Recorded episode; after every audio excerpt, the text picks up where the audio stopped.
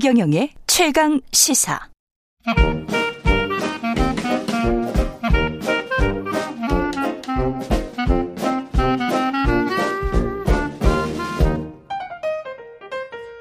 네, 최경영의 최강시사 월요일은 경제합시다 코너가 있는 날이죠. 오늘은 전병서 중국 경제금융연구소장과 함께하겠습니다. 안녕하십니까? 안녕하십니까? 예. 전병서 소장님은 잘 아시다시피 반도체 전문가셔서요. 특히 이제 반도체 때문에 오늘 모셨습니다. 그 미국의 반도체법 관련해서 세부 조항 뭐 이것저것 뭐 우리한테 무리한 요구를 많이 하는데 가장 심각한 건 뭘까요?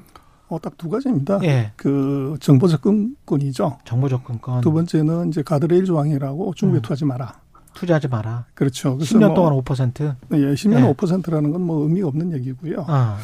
그래서 뭐 제일 중요한 건 우리나라 중요한 정보의 미국 유출. 이제 어. 그게 뭐 그 엑셀 시트를 보면 그 보고서 포맷을 미국 상무부가 이제 만들었어요. 아. 그리고 뭐 제가 애널리스트 할 때 반도체 수익 추정하는 것보다도 더 디테일한 엑셀 시트가 있어요. 그걸 다 어. 채우면은 그건 뭐 기업의 중요한 기밀이 다 빠지는데 그것을 상무부만 볼 거냐 아니면 이제 다른 이제 미국의 기업으로 유출될 거냐 하는 문제는 이제 우리로서는 굉장한 리스크가 있고 그래서 음. 지금 같은 뭐 보조금 갈라먹기를 미끼로 한 어떻게 보면 그 첨단 반도체 공장 입주 강요 음. 이거는 나중에 가면 후속 비용이 더 커질 가능성이 있다 그렇게 보시면 그렇군요. 보조금 갈라먹기를 미끼로 한 입주 강요라고 표현을 하셨는데요.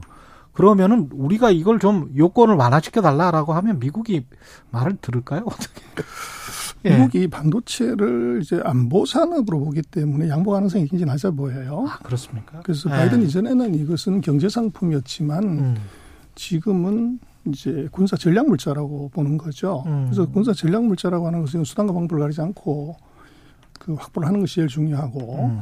그리고 뭐 뭐가 답답해서 미국이라는 최강 국가가 570억 불씩 이게 돈을 줘가면서 후진국 음. 기업들을 유치하냐. 상대적으로 후진국. 그렇죠. 그래서 그거는 결국은 미국은 지금 반도체가 아니라 원자폭탄 확보하듯이 최첨단 4차 산업혁명의 최첨단 무기를 확보하는 전략이죠, 이게. 예. 음. 그래서 그렇게 보면 지금 반도체 패권은 뭐 과거 같으면 집적도를 얼마나 높이냐는 무의 법칙이 중요하다고 그러는데 지금 무조건 인류 기술을 소유하냐는 것이 가장 중요해졌죠. 음. 그래서 지금 뭐 반도체 산업에서는 그 사이 이제 우리가 뭐 많이 얘기했던 자본주의 시장 경제, 자유시장 경제 이건 없고요. 예.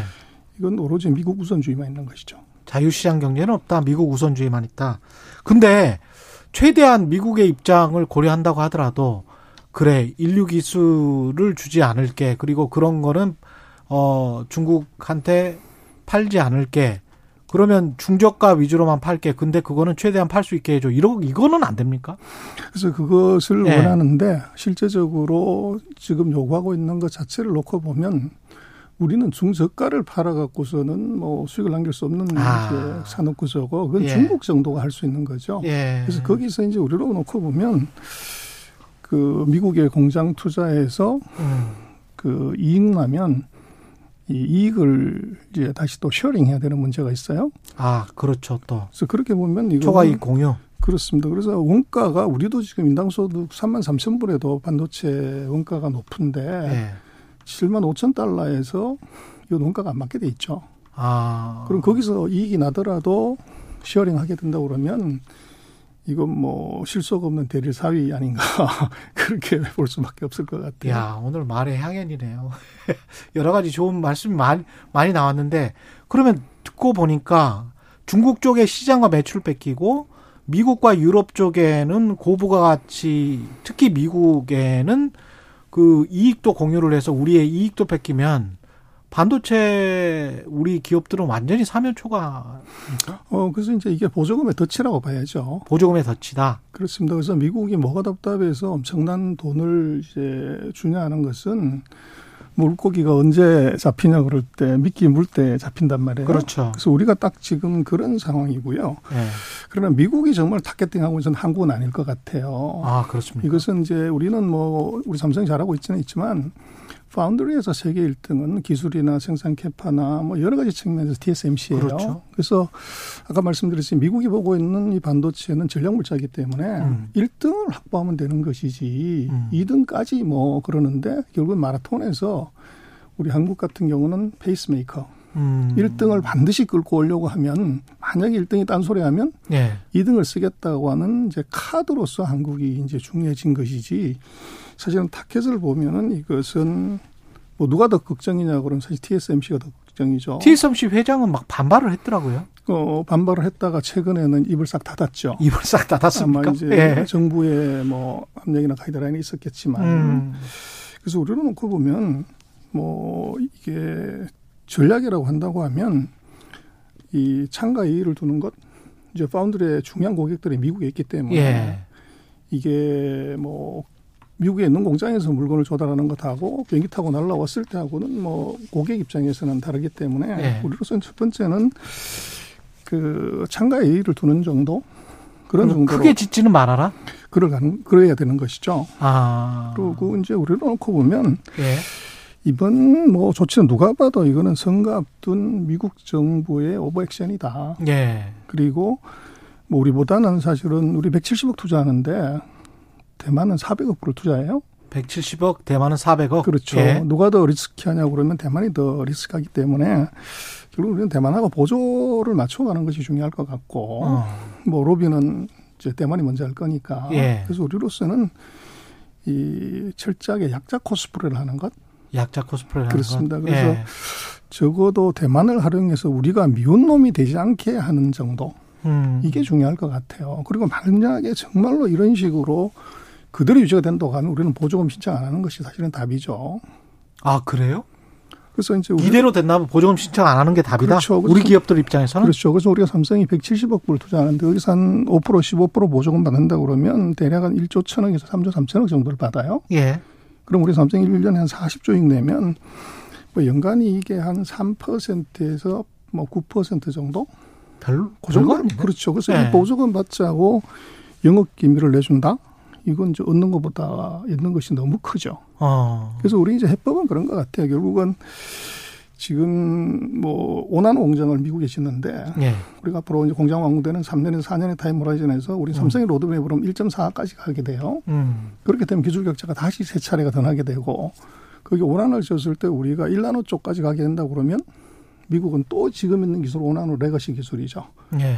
그때는 아마 500억 불이 아니라 한 1000억 불을 보조금을 주고서 유출을 해야 되는 문제가 생길 수 있다고요. 어. 그래서 우리로서는 지금 보조금을 얼마를 주냐 여기에 뭐 항의해도 사실은 답이 별로 없을 것 같고 음. 우리 쪽에서는 오히려 기술의 격차를 한 3단계 정도 더 앞으로 당기는 것 예. 이제 이게 유일한 답일 것 같아요. 액수가 중요하지가 않고, 예. 그 다음에 영업 기밀은 계속 보존을 해야 되고, 그러면서 기술 격차는 늘려나가야 된다. 근데 지금 EU도 반도체 쟁탈전에 뛰어들었는데, 이렇게 되면 우리가 협공을 당하게 되는 건지, EU는 어떤 계획입니까? 어, 이유는 약간 우리 그 미국하고는 다른데요. 예. 그래서 EU 같은 경우는 뭐 전체 반도체를 한 20% 소비한다고 하면 자기가 만드는 게 10%밖에 안 돼요. 아, 그래서 이제 갭이 굉장히 큰 거죠. 예.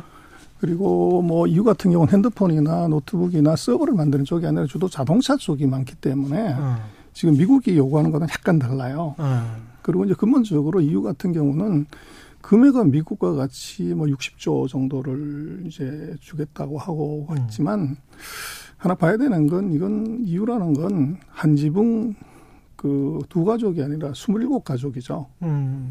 그래서 이게 그렇죠, 그렇죠. 지금 서로 합의를 보고 또 이거 보조금 아. 제대로 나눠 가진다 그럴 때 주는 놈하고 받는 놈하고 못 받는 놈의 갈등이 무지 커질 수가 있죠. 그렇겠습니다. 그래서 미국과는 이건 좀 상황이 다르다. 예. 그 대신 이제 봐야 되는 것은 유럽이 자동차가 세죠. 사실은 유럽이 이런 이제 반도체 육성 정책을 쓰는 이유는 지금은 스마트폰이 어떻게 보면 뭐 반도체 가장 큰 수요처지만 그렇죠. 앞으로 5년 10년이 지나면 자동차형이 최대가 되죠. 자율주행차. 그렇죠. 핸드폰에 2,800배 데이터를 수용하기 때문에 핸드폰에 2,800배. 데이터가 와.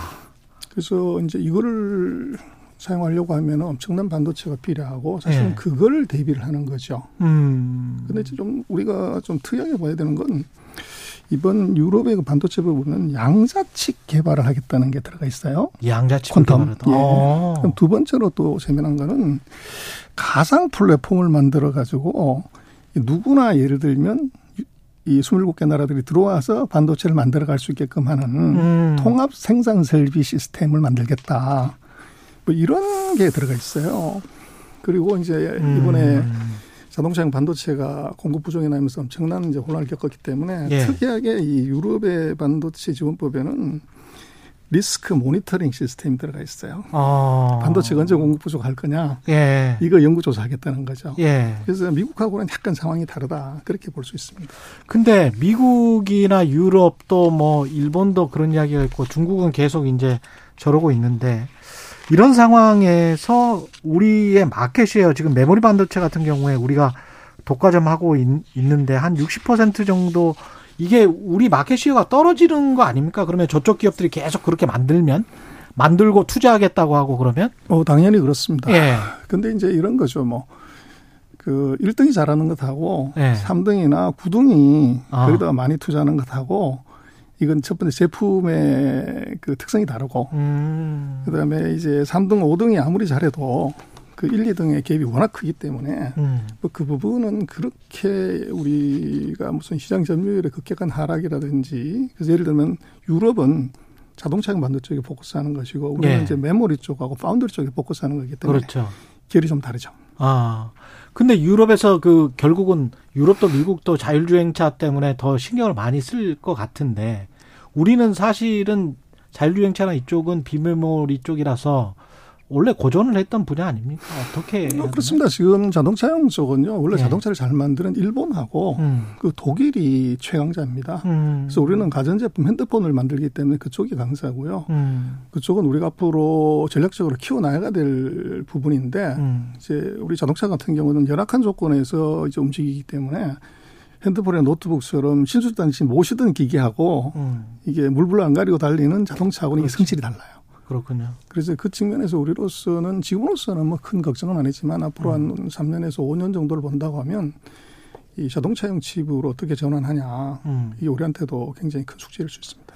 이게 반도체 특히 뭐 주가 때문에 그 고민하시는 분들은 많을 것 같은데 언제 확실히 턴어라운드가 되는 시기는 언제라고 보세요? 어, 그건 삼성하고 찬바람한테 물어봐라. 그렇게 들 수 있는데요. 삼성하고 찬바람한테 물어봐라. 그래서 지금 DRAM 같은 경우는 삼성이 50% 마켓시를 갖고 있기 때문에 그 지금 가격은 뭐 시장이 나쁘네 좋네 지금 1등 하는 회사가 한 20% 30% 감산을 해버리면 네.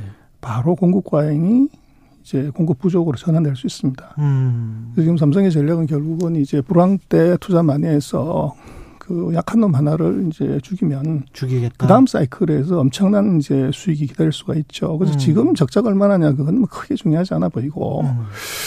어, 그러나 이제 반도체라는 건 40년의 사이클로 보면 상승할 때 2년 반, 하락할 때 1년 반이에요. 아. 근데 이번 사이클은 뭐 그 사이클에서 크게 변화가 있는 것 같지는 않고 그래서 2021년 2월 달이 피크였으면 거기다 18개월을 더 해보면 음. 대략 아마 2023년 8월에서 9월 정도? 별로 안 남았네. 그래서 찬바람 불면은 아마 사인 오지 않을까 싶습니다. 알겠습니다. 경제합시다. 전병서 중국 경제금융연구소장이었습니다. 고맙습니다. 네, 감사합니다. KBS 라디오 최경련의 최강사 듣고 계신 지금 시각 8시 43분입니다.